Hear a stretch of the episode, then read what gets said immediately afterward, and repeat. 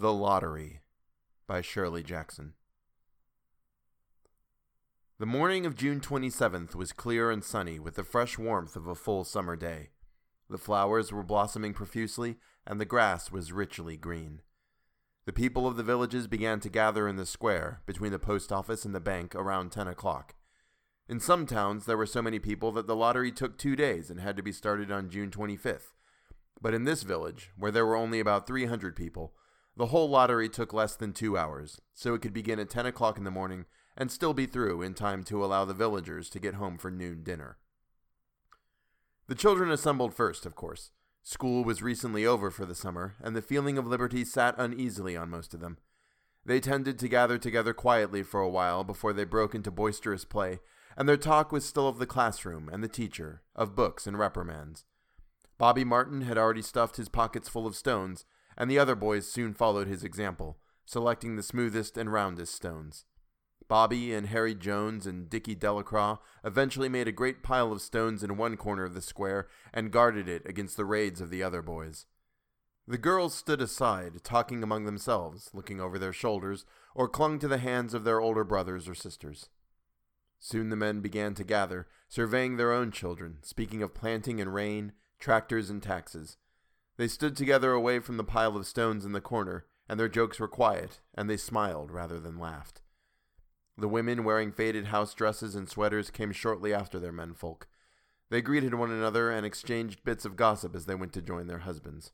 Soon the women, standing by their husbands, began to call to their children, and the children came reluctantly, having to be called four or five times. Bobby Martin ducked under his mother's grasping hand and ran, laughing, back to the pile of stones. His father spoke up sharply, and Bobby came quickly and took his place between his father and his oldest brother. The lottery was conducted, as were the square dances, the teen club, the Halloween program, by Mr. Summers, who had time and energy to devote to civic activities. He was a round faced, jovial man, and he ran the coal business, and people were sorry for him because he had no children and his wife was a scold. When he arrived in the square carrying the black wooden box, there was a murmur of conversation among the villagers, and he waved and called, little late today, folks. The postmaster, Mr. Graves, followed him, carrying a three legged stool, and the stool was put in the center of the square, and Mr. Summers set the black box down on it. The villagers kept their distance, leaving a space between themselves and the stool, and when Mr. Summers said, Some of you fellows want to give me a hand? There was a hesitation before two men, Mr. Martin and his oldest son Baxter, came forward to hold the box steady on the stool while Mr. Summers stirred up the papers inside it. The original paraphernalia for the lottery had been lost long ago, and the black box now resting on the stool had been put into use even before Old Man Warner, the oldest man in town, was born. Mr. Summers spoke frequently to the villagers about making a new box, but no one liked to upset even as much tradition as was represented by the black box. There was a story that the present box had been made with some pieces of the box that had preceded it, the one that had been constructed when the first people settled down to make a village here. Every year after the lottery, Mr. Summers began talking again about a new box, but every year the subject was allowed to fade off without anything being done. The black box grew shabbier each year. By now it was no longer completely black, but splintered badly along one side to show the original wood color, and in some places faded or stained. Mr. Martin and his oldest son Baxter held the black box securely on the stool until Mr. Summers had stirred the papers thoroughly with his hand. Because so much of the ritual had been forgotten or discarded, Mr. Summers had been successful in having slips of paper substituted for the chips of wood that had been used for generations. Chips of wood, Mr. Summers had argued, had been all very well when the village was tiny, but now that the population was more than 300 and likely to keep on growing, it was necessary to use something that would fit more easily into the black box. The night before the lottery, Mr. Summers and Mr. Graves made up the slips of paper and put them in the box, and it was then taken to the safe of Mr. Summers' coal company and locked up until Mr. Summers was ready to take it to the square next morning. The rest of the year, the box was put away, sometimes one place, sometimes another. It had spent one year in Mr. Graves' barn, and another year underfoot in the post office, and sometimes it was set on a shelf in the Martin grocery and left there. There was a great deal of fussing to be done before Mr. Summers declared the lottery open. There was the list to make up of heads of families, heads of households in each family, members of each household in each family. There was the proper swearing in of Mr. Summers by the postmaster as the official of the lottery. At one time, some people remember, there had been a recital of some sort, performed by the official of the lottery, a perfunctory, tuneless chant that had been rattled off duly each year.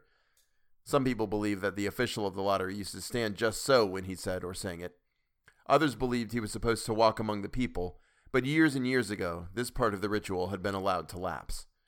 There had been also a ritual salute, which the official of the lottery had had to use in addressing each person who came up to draw from the box, but this also had changed with time, until now it was felt necessary only for the official to speak to each person approaching. Mr. Summers was very good at all this. In his clean white shirt and blue jeans, with one hand resting carelessly on the black box, he seemed very proper and important as he talked interminably to Mr. Graves and the Martins. Just as Mr. Summers finally left off talking and turned to the assembled villagers, Mrs. Hutchinson came hurriedly along the path to the square, her sweater thrown over her shoulders, and slid into place in the back of the crowd. Clean forgot what day it was, she said to Mrs. Delacroix, who stood next to her, and they both laughed softly. Thought my old man was out back stacking wood, Mrs. Hutchinson went on. And then I looked out the window and the kids was gone, and then I remembered it was the 27th and came a running. She dried her hands on her apron, and Mrs. Delacroix said, You're in time, though. They're still talking away up there. Mrs. Hutchinson craned her neck to see through the crowd and found her husband and children standing near the front. She tapped Mrs. Delacroix on the arm as a farewell and began to make her way through the crowd. The people separated good humoredly to let her through. Two or three people said, in voices just loud enough to be heard across the street, Here comes your Mrs. Hutchinson, and Bill, she made it after all. Mrs. Hutchinson reached her husband, and Mr. Summers, who had been waiting, said cheerfully, Thought we were going to have to get on without you, Tessie.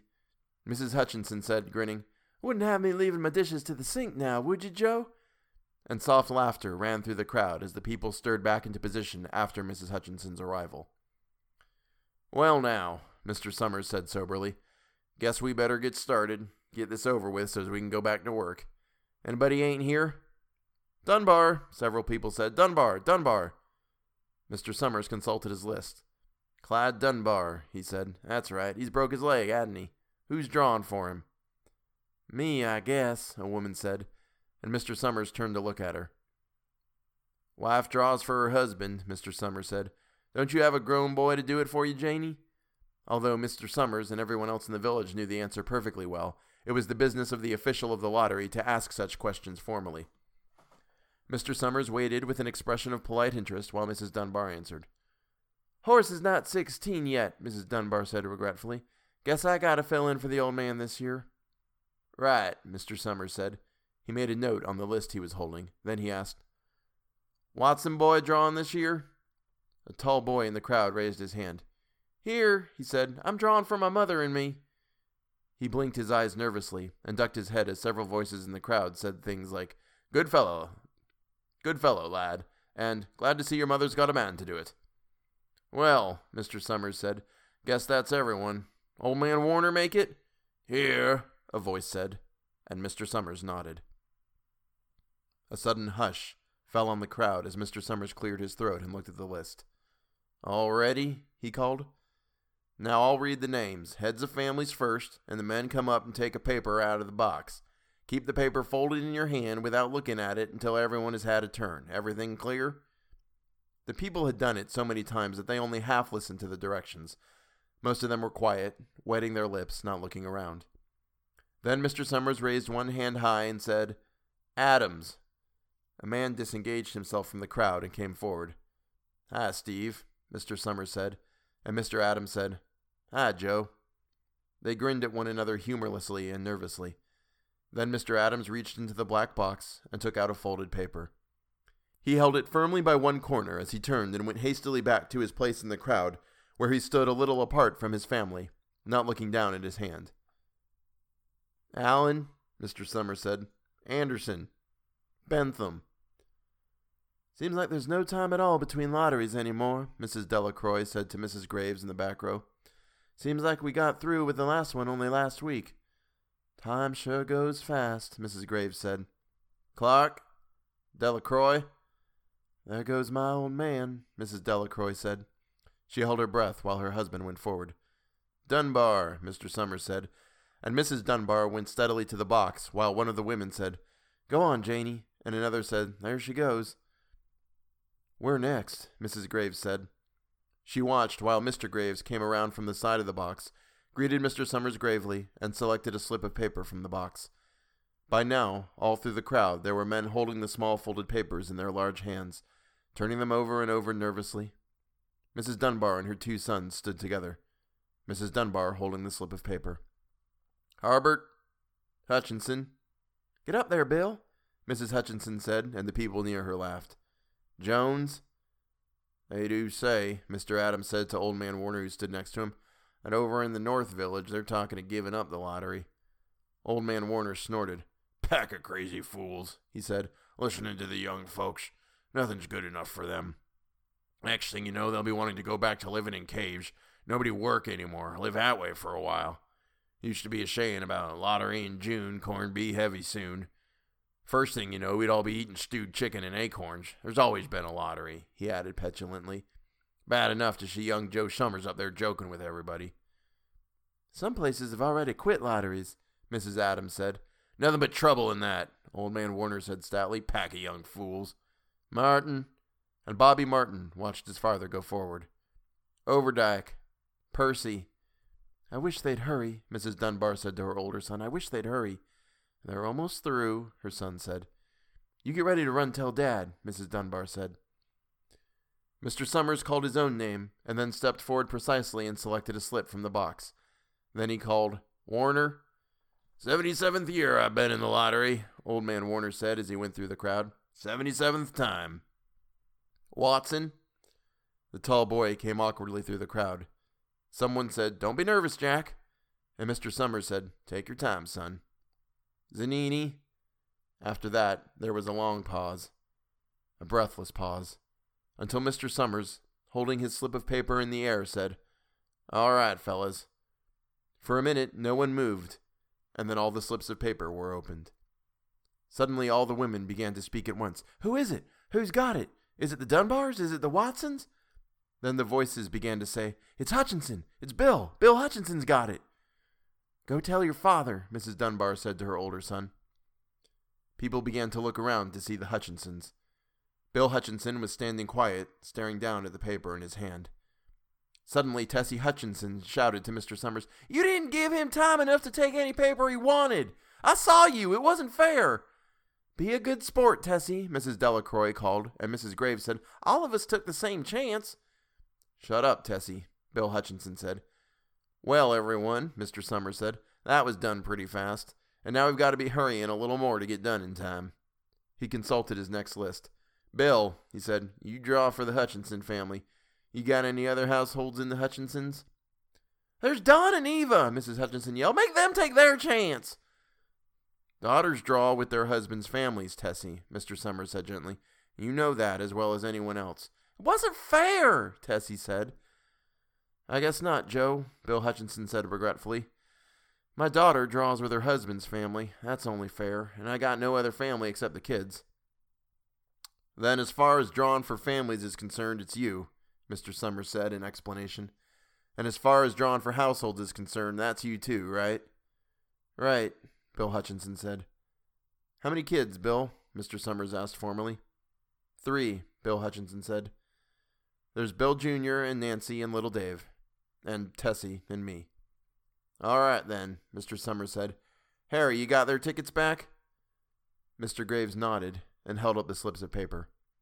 Put them in the box, then, Mr. Summers directed. Take Bill's and put it in. I think we ought to start over, Mrs. Hutchinson said as quietly as she could. I tell you, it wasn't fair. You didn't give him time enough to choose. Everybody saw that. Mr. Graves had selected the five slips and put them in the box, and he dropped all the papers but those onto the ground where the breeze caught them and lifted them off. Listen, everybody, Mrs. Hutchinson was saying to the people around her. Ready, Bill? Mr. Summers asked. And Bill Hutchinson, with one quick glance around at his wife and children, nodded. Remember, Mr. Summers said, take the slips and keep keep 'em folded until each person has taken one. Harry, you help little Dave. Mr. Graves took the hand of the little boy, who came willingly with him up to the box. Take a paper out of the box, Davy, Mr. Summers said. Davy put his hand into the box and laughed. Take just one paper, Mr. Summers said. Harry, you hold it for him. Mr. Graves took the child's hand and removed the folded paper from the tight fist and held it while little Dave stood next to him and looked up at him wonderingly. Nancy next, Mr. Summers said. Nancy was twelve, and her school friends breathed heavily as she went forward, switching her skirt, and took a slip daintily from the box. Bill, Jr., Mr. Summers said, and Billy, his face red and his feet overlarge, near knocked the box over as he got a paper out. Tessie, Mr. Summers said. She hesitated for a moment, looking around defiantly, and then set her lips and went up to the box. She snatched a paper out and held it behind her. Bill, Mr. Summers said, and Bill Hutchinson reached into the box and felt around, bringing his hand out at last with the slip of paper in it. The crowd was quiet. A girl whispered, A girl whispered, I hope it's not Nancy. And the sound of the whisper reached the edges of the crowd. It's not the way it used to be, Old Man Warner said clearly. People ain't the way they used to be. All right, Mr. Summers said. Open the papers. Harry, you open little Dave's. Mr. Graves opened the slip of paper, and there was a general sigh through the crowd as he held it up, and everyone could see that it was blank. Nancy and Bill Jr. opened theirs at the same time, and both beamed and laughed, turning around to the crowd and holding their slips of paper above their heads. Tessie, Mr. Summers said. There was a pause, and then Mr. Summers looked at Bill Hutchinson, and Bill unfolded his paper and showed it. It was blank. It's Tessie, Mr. Summers said, and his voice was hushed. Show us her paper, Bill. Bill Hutchinson went over to his wife and forced the slip of paper out of her hand. It had a black spot on it. The black spot Mr. Summers had made the night before with the heavy pencil in the coal company office. Bill Hutchinson held it up, and there was a stir in the crowd. All right, folks, Mr. Summers said. Let's finish quickly. Although the villagers had forgotten the ritual, and lost the original black box, they still remembered to use stones. The piles of stones the boys had made earlier was ready. There were stones on the ground with the blowing scraps of paper that had come out of the box. Delacroix selected a stone so large she had to pick it up with both hands and turned to Mrs. Dunbar. Come on, she said. Hurry up. Mrs. Dunbar had small stones in both hands, and she said, gasping for breath, I can't run at all. You'll have to go ahead and I'll catch up with you. The children had stones already, and someone gave little Davy Hutchinson a few pebbles. Tessie Hutchinson was in the center of a cleared space by now, and she held her hands out desperately as the villagers moved in on her. It isn't fair, she said. A stone hit her on the side of the head. Old Man Warner was saying, Come on, come on, everyone. Steve Adams was in the front of the crowd of villagers with Mrs. Graves beside him. It isn't fair! It isn't right! Mrs. Hutchinson screamed. And then they were upon her.